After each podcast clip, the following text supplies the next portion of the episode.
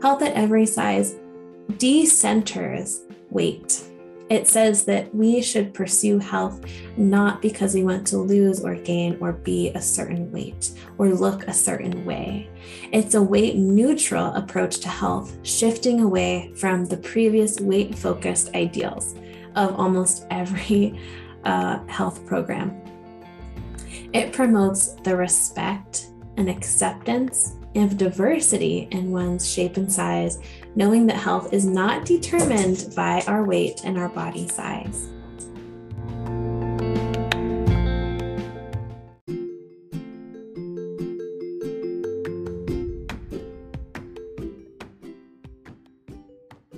Welcome to the Empowered Spirituality Podcast. Join me, your host, Samantha Nagel, a certified integrative nutrition health coach poet, witch, and work in progress for grounding meditations, inspiring interviews, and reflections about spirituality, holistic health, and the world around us. Join in every Thursday as we explore what empowered spirituality means to us in today's world.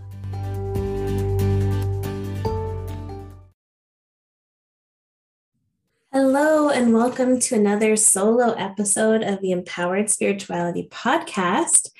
Um, I'm really excited for this episode. I actually got the idea for this this weekend. Um, someone was asking me about some health coaching stuff, like someone in my life, um, and like my opinions on things, especially my opinions on weight uh, and counting calories. Um, and I got really passionate when I gave my opinions. Um, and I thought, oh, you know what? This would actually be a great um, episode of the podcast. Um, so, in this episode, I am going to unpack health at every size. You may have noticed on my website or on my um, Instagram, social media feeds, I have it listed that I am HAES aligned, which means health at every size aligned. Um, and that can be kind of intuitive when you hear those words, right? Like you probably know the gist of what that means, but you may not know exactly what that means. And there is a little bit of there are misconceptions around this. And it's also, weirdly enough, kind of a controversial way to approach health, even though it really should not be. Um, but I'm going to go into explaining what that is, um, as well as how I incorporate that into the way that I view health. I'm also going to touch on the BMI or the body mass body mass index um, and why it's BS. Um, and talk about ways that we can approach health in a way that's not diet or weight focused. Um, if this will be triggering for you at all, and go ahead and skip this episode. I I mean, I don't know, right? But I don't intend on it to be triggering. I intend for it to be empowering and opening a new perspective in a way. I mean, it's not new, I didn't come up with it, but a newer perspective on a way that we typically view health and weight. Um, but if the topic of weight, like, because I will be talking about it, even though I don't necessarily agree with it, um, if that would be triggering for you, maybe you go ahead and skip this episode. Honor your boundaries, please, at all times. Um, all right, let's let's hop in and get started. So, most health coaches, and this is even something I experienced during my training, which I didn't love. Um, I loved everything else about it though is that most health coaches or nutritionists or regular coaches, like fitness coaches, um, will focus on weight loss. Even if it's not a main goal, it usually is something that's incorporated. And most people who seek out um, a coach or a nutritionist or something like that, or dietitian, um, is going to want to lose weight, right? Um, and that's something that I don't typically focus on, right? So I think weight loss is a fine goal. Um, it is fine to focus on that. I'm not shaming anyone who is on a weight loss journey. Um, sometimes losing weight is a healthy thing for someone to do, other times it's not. Um, I think it's maybe the approach that I go with that's a bit different right? So I'm not going to say that someone can't lose weight while working with me or can't pursue weight loss as a secondary or like extracurricular goal, right? Um, absolutely not. Um, but I don't like to approach health through the terms of or through the lens of weight and weight loss. Um, because, and again, it's not that losing weight is bad um, or like not a good goal to have, um, but the way that we get there is often very unhealthy, right? So the standard way is probably counting your calories, um, and maybe you just do like the standard counting calories, or maybe you also pick up a diet, right? And so there are so many diets out there that maybe you even have tried yourself if you're listening. Um, so, in addition to dieting, counting calories, perhaps you're also adding in exercise and also counting the calories that you burned through exercise, as well as weighing yourself either daily or weekly and charting your progress.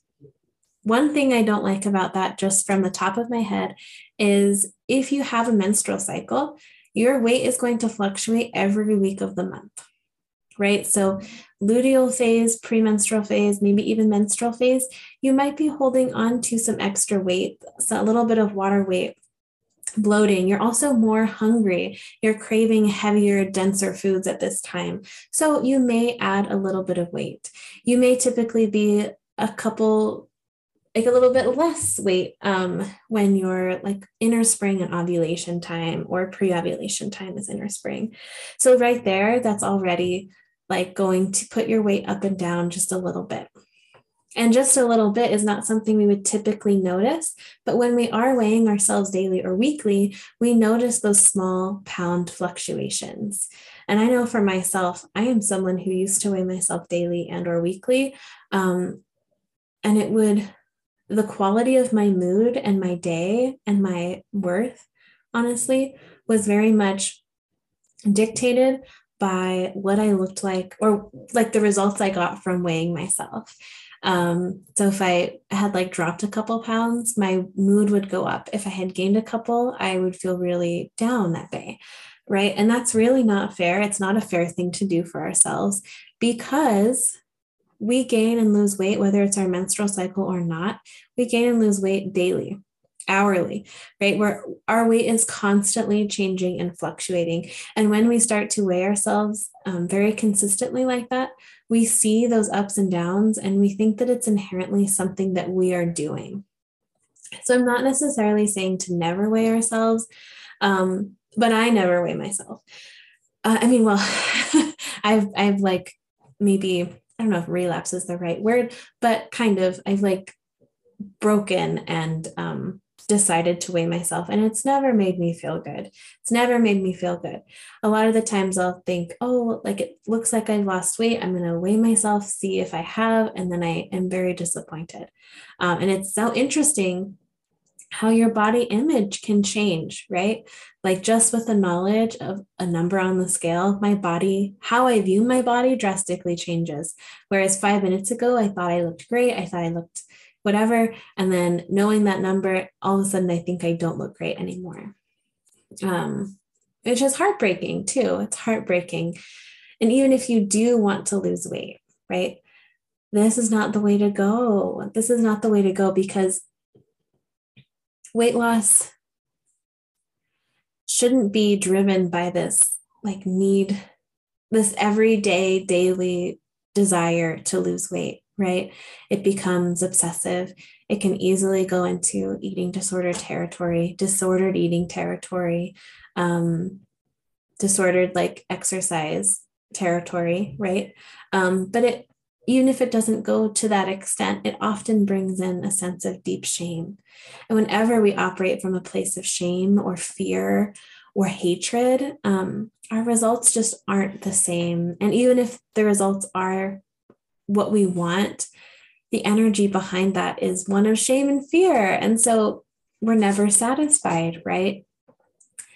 And also, like that being said, weight is different for everybody. And this is where health at every size comes in. That, you know, for example, someone who's very small, very petite may not be healthy. And someone who is larger or has extra like circumference, I don't know what to say, um, might be very healthy. And oftentimes, oh, people will go into the doctor, and this is especially for women and people of color. Um, they'll go into the doctor and they're very often dismissed, especially if they're fat. So, oftentimes, a, doc- a person will go in with serious health conditions that may not be caused by their weight, but a doctor will often look at them and go, Oh, you're overweight you need to lose weight, come back and see me when you've lost weight. And there are so many times where real health conditions that are not in any way linked to weight are ignored. And or sometimes health conditions cause extra weight gain and those are also ignored because people, especially women and people of color, are dismissed when they go above a certain size. Which is heartbreaking. It's heartbreaking and it's not fair and it's racist and it's sexist. Um, and that's part of um, what I'm going to talk about with the BMI as well. So let me explain what HAES is health at every size. Health at every size decenters weight. It says that we should pursue health not because we want to lose or gain or be a certain weight or look a certain way. It's a weight neutral approach to health, shifting away from the previous weight focused ideals of almost every uh, health program. It promotes the respect and acceptance of diversity in one's shape and size, knowing that health is not determined by our weight and our body size. Like I said previously, weight is just not a good indicator of health. Um, it could be an indicator of health, but health at every size is weight neutral. Like it says, it doesn't focus on weight the same way that so many other programs do. Um, so there are five main principles of health at every size, which is weight inclusivity is the first one, accepting differences in diversity in body shapes. And why this is important too is because people of many different backgrounds, races, ethnicities are different sizes, right? The way that one person from one part of the world looks may be different than a person from another part of the world. People have different genetic makeups, people have different lifestyles. Um, and that all plays a like a part in our body shapes and expecting someone to look just like everyone else just like the standard like health figure that we have in our head which is based on white men from certain parts of the world is racist and is colonialized, right? So, this idea of centering weight in our health um, comes from colonialism, comes from white supremacy, comes from sexism. Um, it's not just like fat phobia is rooted in so much more than just fat phobia, right? The second principle is health enhancement. So, this means paying attention to not only the physical health, but also the mental, spiritual, and economic health of the individual. So, also holistic health, right? This is also really important because let's say someone does get their weight to the place where their doctor recommends, or, and I'm also not like negating your doctor at all, but uh, like gets to the point of the BMI that's quote unquote healthy or normal. Well, what if they use shame and fear and self hatred to get there, right? Is that health? Is that mental health? Is that emotional health? No, it's not, right? And also focusing on things like economic health also focuses on the pay disparity and also like the health barriers that exist. Like, why is healthy food very often more expensive than cheap, perhaps like quote unquote unhealthy food? Although I don't believe any food is inherently good or bad, but I think you get my message. The third is respectful care, advocates for weight inclusivity and fighting stigmas. The next is eating for well being. So, this focuses on becoming an intuitive eater by getting rid of diet culture, food rules. So, that's another thing about the diet culture world, or um, like that kind of quote unquote traditional uh, aspect of health and dieting, um, is that we are not taught to listen to our bodies. All of our bodies are unique and individual. Um, where I went to school at IIN, Institute of Integrative Nutrition, um, they really focus on bio individuality. And bio individuality really just means that we are all individual people with individual landscapes and makeups of our body. We have unique needs. Some foods go really well with our body, some don't, right? We could have food allergies or sensitivities, or just foods that don't make us feel our best. But some of the foods that don't make us feel our best make other people feel and operate amazingly. There are some foods that give us mental clarity that might give someone else brain fog. There are some foods that nourish our exercise plan and others that really hinder others, right? So we're all individual people, which means that a mass diet will not work for every person because every person is different. And every person, not only is their body different, right? Their chemical makeups are different, their emotions are different. Maybe they have histories of disorders and diseases that other people don't have. So they need to be eating more specifically to their body. And that's like a lot of information, right? When I learned about bio individuality, I was like, oh my God, like, how do I do that? that's like a really big ask, right? To find out what exactly my body needs. Um, but we can get there through intuitive eating, which is really just connecting with our body and kind of de centering not only weight, but the mind as well, the analytical mind, and starting to focus on the parts of our body that are calling to us, speaking to us.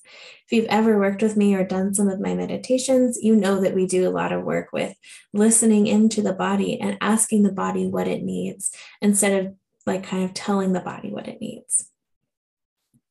And the last principle is life enhancing movement, becoming involved in forms of movement and exercise that makes one feel good. So, this is also like intuitive movement.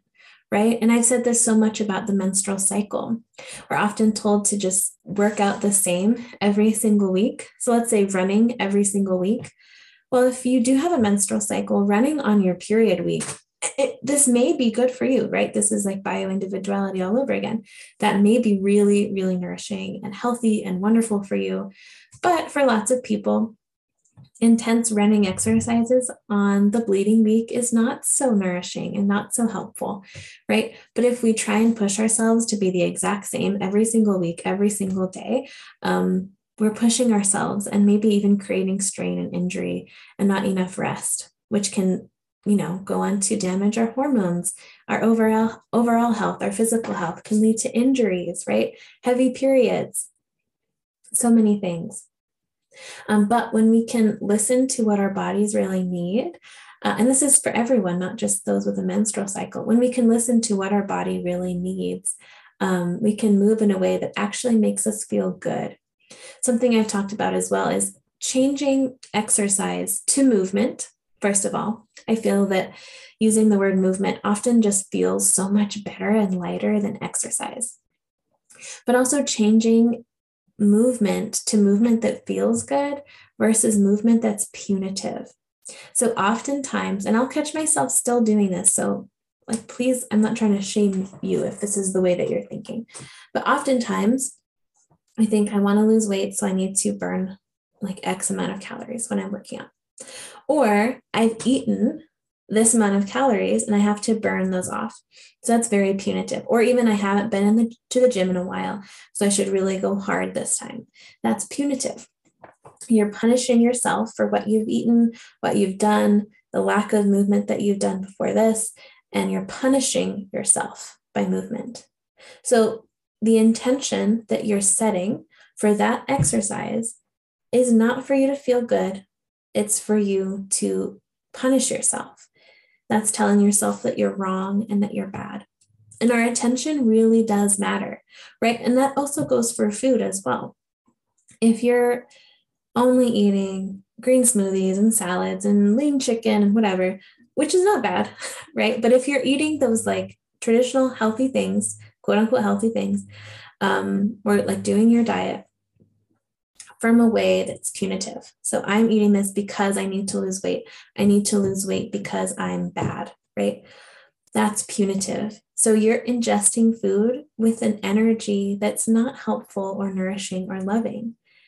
And I really do believe that the intention that we put out does come back to us, right? And that's like a little bit witchy, a little bit woo woo, but also really not. It's been proven that our intention really does impact things.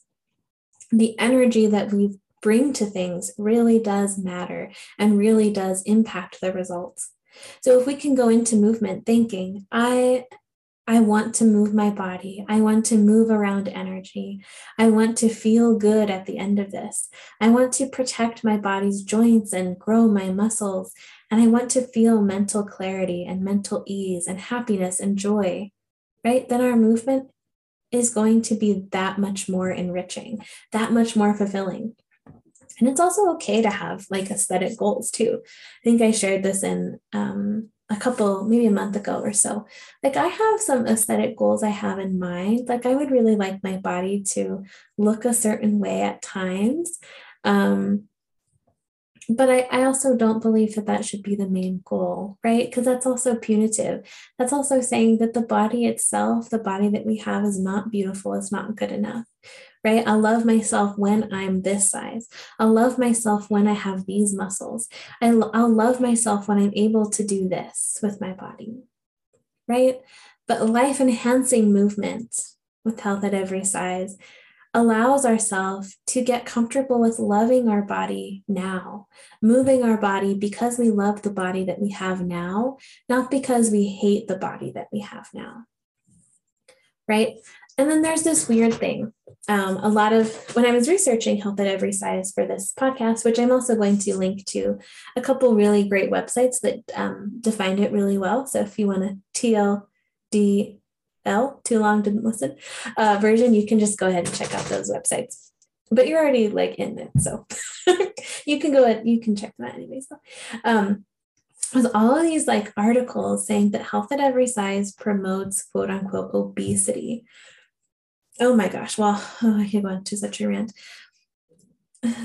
Okay. The, the narrative around obesity is so shaming and so blaming, right? Especially during COVID, I really heard this a lot of like all these doctors saying that somehow you're more susceptible to COVID if you're obese. And maybe that's true. Maybe that has a true component in it but it's the way that they were sharing this was so blaming saying that people who got covid it was their fault because they were quote unquote obese. I heard so much of that during the pandemic and still hear so much of it now. Um, like i know tony robbins has said that. I don't know like don't quote me on it but i've seen like him saying some like really fat phobic gross stuff. Um, and then also like not to get too political, but a lot of the argument for not getting the vaccine was like, or like really opposing the vaccine because everyone has their own health choices, right? It's their own business. I, I believe that. Um, but a lot of the rhetoric for not getting the vaccine was like, well, what? So we're just going to, like, there was this weird tie of like, but obese people can stay obese. Uh, like it was ridiculous and it was so offensive and so fat phobic. Um, and I don't mean to like dredge that up. I'm just saying like there's a lot of twisted, disgusting narratives around obesity. And those are just two of the ones I've seen come up a lot recently. But also, uh, well, hmm, I want to go into BMI, but yeah, let's let's do it. let's do it. Let's go into BMI, which is just bogus bogus, I'm going to go into the history of BMI, and I'm also going to link a really great um, website that I used for some of this research that you can go check out yourself if you would like to.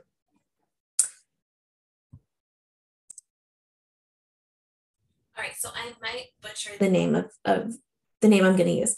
Um, but the body mass index was invented nearly 200 years ago. So the person that created this was an academic and he studied astronomy, mathematics, statistics, and sociology.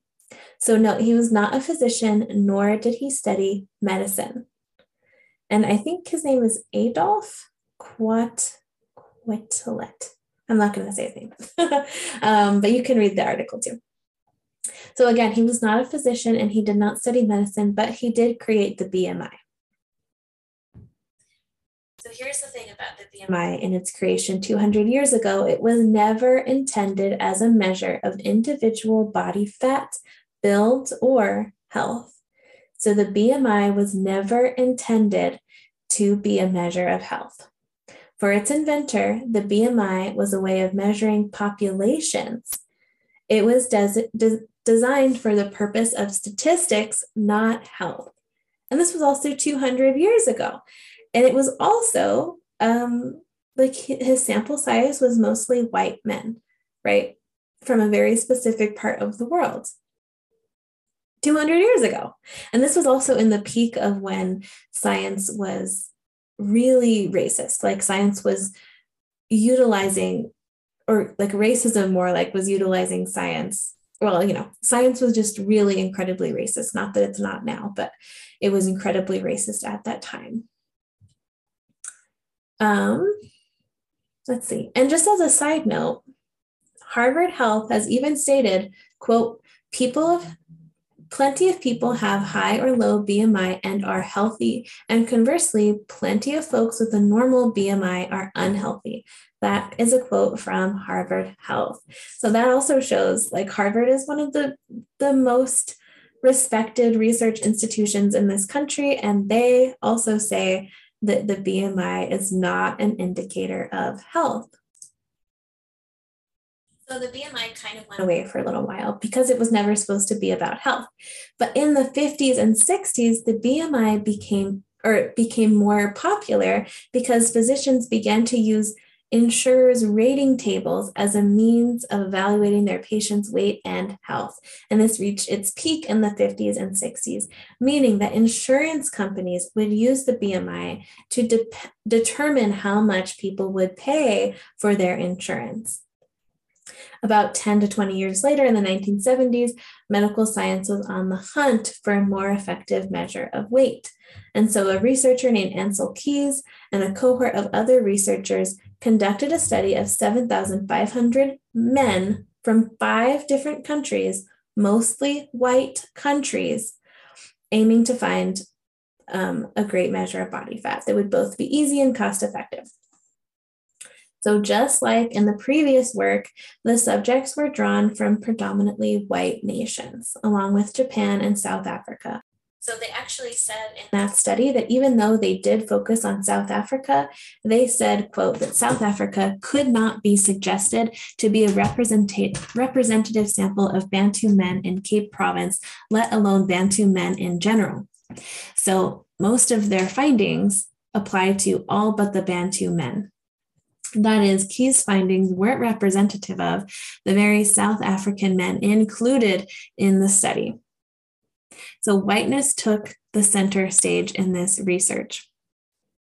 Uh, yeah, so and it was also white men, right?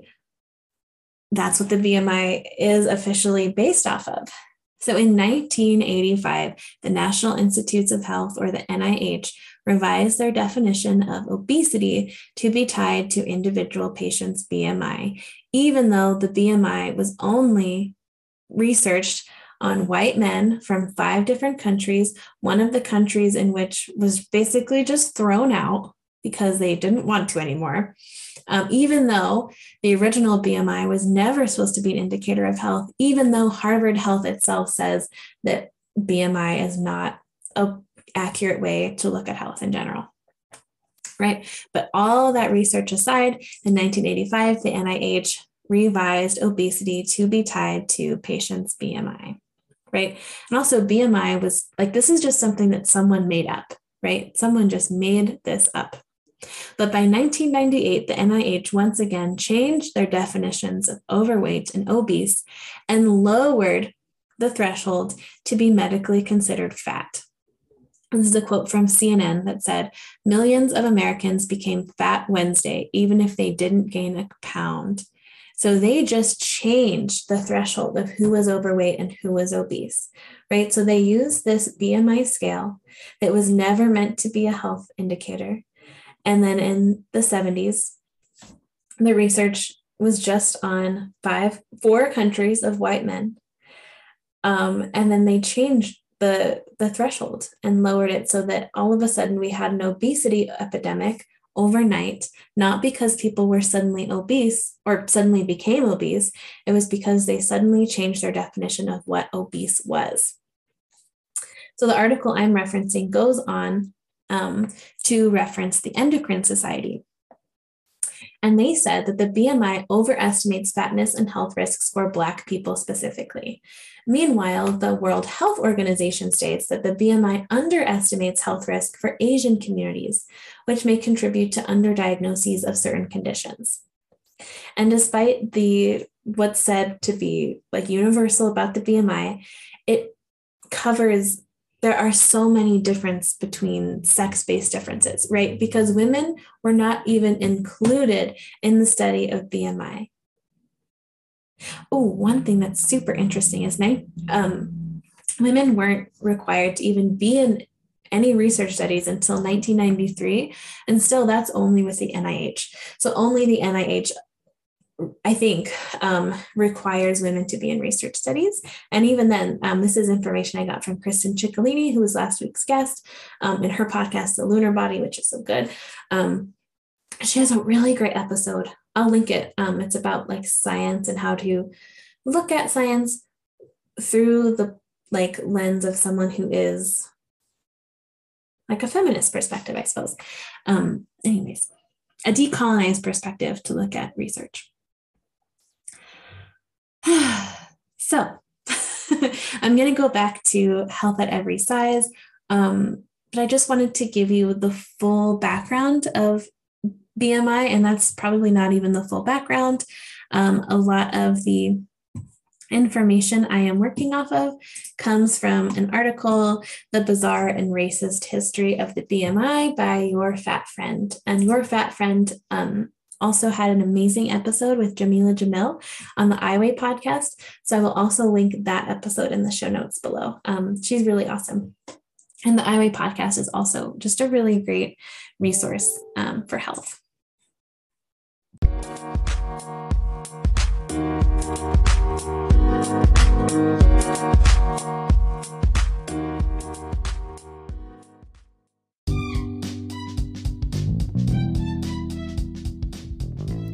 As I began the journey of shifting my career to a job that aligned with my values and beliefs, having an education in health coaching has been transformational. Through the Institute of Integrative Nutrition, you can become a certified health coach to empower your relationship with food, health, and wellness, live your dreams, earn while you learn, and embark on a new path. Join the global community of like minded change agents who are here to empower, inspire, and motivate you to create the life you've always dreamed of by clicking the link in the show notes. And by doing so, you'll receive $2,000 off tuition when you pay in full or $1,500 off tuition if you choose the payment plan option. Or you can mention my name, Samantha Nagel, spelled N A G E L. Discover how to take a holistic and nourishing approach to health and wellness today.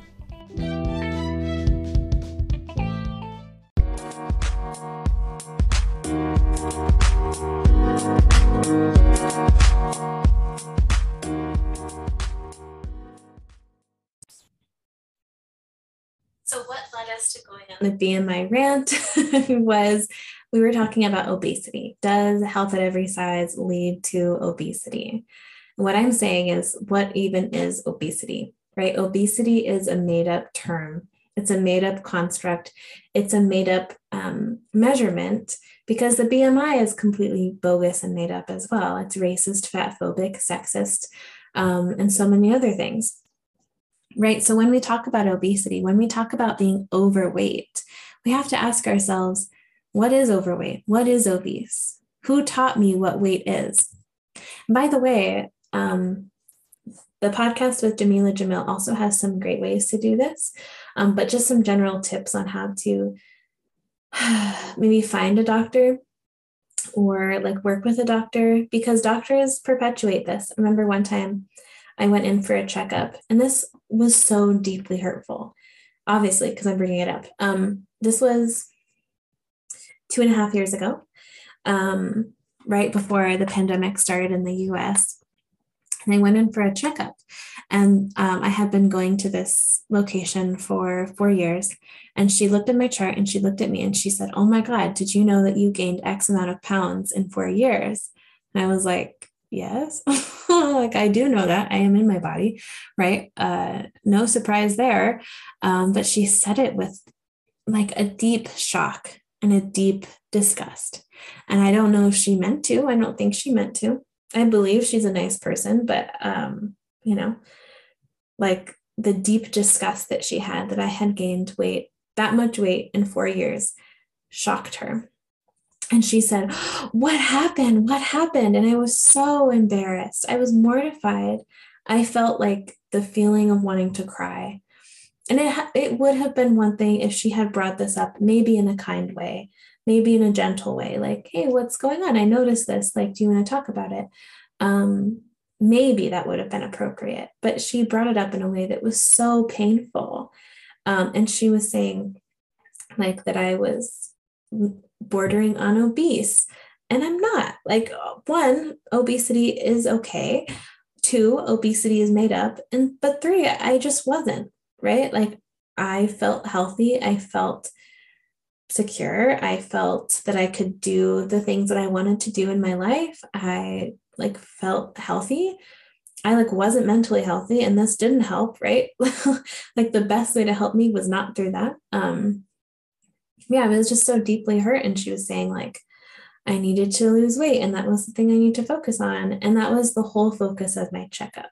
I had gone in just for a checkup, and that's actually honestly the last checkup I've done. So, this is also some accountability that I need to schedule another one with a new practice. Um, but, but like, that's a really great example that she really hurt me and deeply offended me. Um, not offended, but like shamed me, right?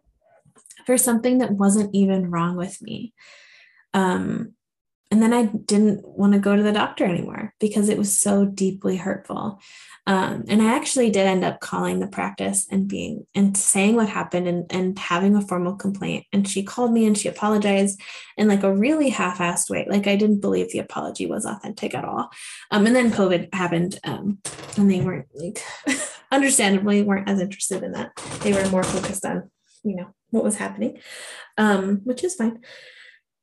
But yeah, um, and that was just one time, right? Like some people go through that every doctor's visit, every every person on social media, right? Like it's just so deeply hurtful. That's on I'm like having a hard time finding my words, maybe. I wasn't expecting to go down that path. Hmm. Okay, where am I going now? What I was going to say was some tips on advocating for yourself in the doctor's office. So, first thing you can do is you can go to the Health at Every Size website and you can find a provider that is Health at Every Size aligned. So, you can find a coach like me who is Health at Every Size aligned, but you can also find a doctor in your area or on telehealth that might be Health at Every Size aligned. Um, but I also know that this isn't always something we can do, right? Like maybe like for example that place was at a free clinic or like free-ish um, in my hometown or in my um, university right? So i didn't really want to change until i really had to um, because it was free or almost free. Um, or you might be in a small town right? And small towns sometimes don't have as much selections as you'd want. Or maybe you're limited by not everyone takes your insurance or you don't have insurance and you need to find someone who is sliding scale that you can afford to work with right so finding someone who is health at every size aligned is a great first step but if that's not possible and you have to see the provider you have or you have to settle with someone who's not aligned um, you can request to not be told your weight So if you have to get weighed, you can close your eyes and say, I don't want you to tell me what I weigh, right? And you can also request not to be weighed. Um, the clinic that I go to now, um, I said I haven't had a checkup, but I've had other things. Um, they just ask for my weight, or they say, "Has your weight changed since you last came in?" I just say no, um, or I give them an estimate of my weight. But you can also say, um, "I don't want to disclose my weight unless it's absolutely necessary." And sometimes you'll get pushback, sometimes you won't, right? Um, but that is a great boundary to set and maybe even when you're calling ahead the person at the front, um, perhaps you could say something like, just as an, uh, can you put in my note that I don't want to be late when I come in? That might help you help alleviate some of the stress of putting that boundary up before you get there. Um, so I'm going to switch uh, gears a little bit and talk more about health at every size and why it's actually scientifically proven to be really great. to be really great. Um, so, in one study, which is also linked in the show notes, when comparing a health at every size or weight neutral group to a dieting group, the finding states, quote, the health at every size group also demonstrated a parallel improvement in self esteem and 100% of participants reported that their involvement in the program helped them feel better about themselves, compared with 47% of the diet group. It goes on to say the diet group, on the other hand, demonstrated initial improvement, followed by a significant worsening of self esteem at follow up. This damage to self esteem was reinforced in other of the self evaluation questions. For example, 53% of participants in the diet group expressed feelings of failure, compared with 0% of health at every size participants, end quote. Oh my goodness. I mean, isn't that amazing? 53, so over half, a little over half of the group expressed feelings of failure, and literally none of the health at every size group expressed feelings of failure. I mean, isn't that beautiful? Isn't that beautiful enough to focus on health at every size, right? If you didn't have to focus on feelings of failure. I mean, that's so beautiful. And 100%, all the participants in that group reported that their involvement in the program helped them feel better about themselves. And a little less than half of the other group reported feeling better about themselves. Right? That is so huge and so, so profound, isn't it? And so heartbreaking too, because so much of us do focus on, um, sorry, do focus on dieting and do focus on restriction and do focus on focus on punishment but the health at every size group, all of them had improvements in the way that they felt about themselves. Oh my God, I just want to cry. That's so beautiful. And I, I it's so unfortunate that more people aren't taught this. all right. So I am going to talk a little about a bit about eating intuitively. I stumbled on my words there. Oh, and a lot of this information on health at every size is taken from the Health at Every Size website, as well as Colleen Chris, Kristen, Kristenese, nutrition.com. Um, and she has an article called HAES Explained, and it's also linked in the show notes. Um, she seems like an awesome person. I don't know anything else about her, but I loved her approach to this article. Like I said, um, intuitive eating is a lot about eating um, based on your body cues, knowing your hunger cues, and also being able to kind of determine what would be good for your body type. So, the last episode with Kristen Ciccolini that came out last week is so great for this. She does dive into intuitive eating as well as some cyclical stuff. Um, but she has a, such a great episode or a podcast called the Lunar Body Podcast, and it's so amazing. She has a couple that I always recommend to clients. Um, there's eating as a spiritual practice and easing fears around food. Those are two of the best um, intuitive eating episodes I could recommend. There's also the intuitive eating book that Kristen recommended last week as well. Um, so after you've dived into those, dove into those resources, a couple other ones that might be good um, are meditation, right? So just starting to learn how to tap into your body, how to honor your body, how to see what's going on in your body. And this is also something that Kristen had recommended, which is keeping a log of what you ate, not the calories, nothing like that, but just logging what you ate and then how it made you feel, or even what you were feeling, what you ate, and what you felt afterwards. That's a great first step to intuitive eating is just having awareness. And soon you're going to start to notice patterns. Oh when i eat this thing i feel gassy and bloated and too full and heavy and like greasy i don't really like that feeling i feel sluggish or tired or fatigued after eating this one thing but when i eat this thing i feel energized and i felt social and i felt clear headed and i felt focused and productive right? Um, so if we can start to bring awareness to what we eat and how it makes us feel, with the with the lens of just learning, right? So letting ourselves release some of the shame around that, right?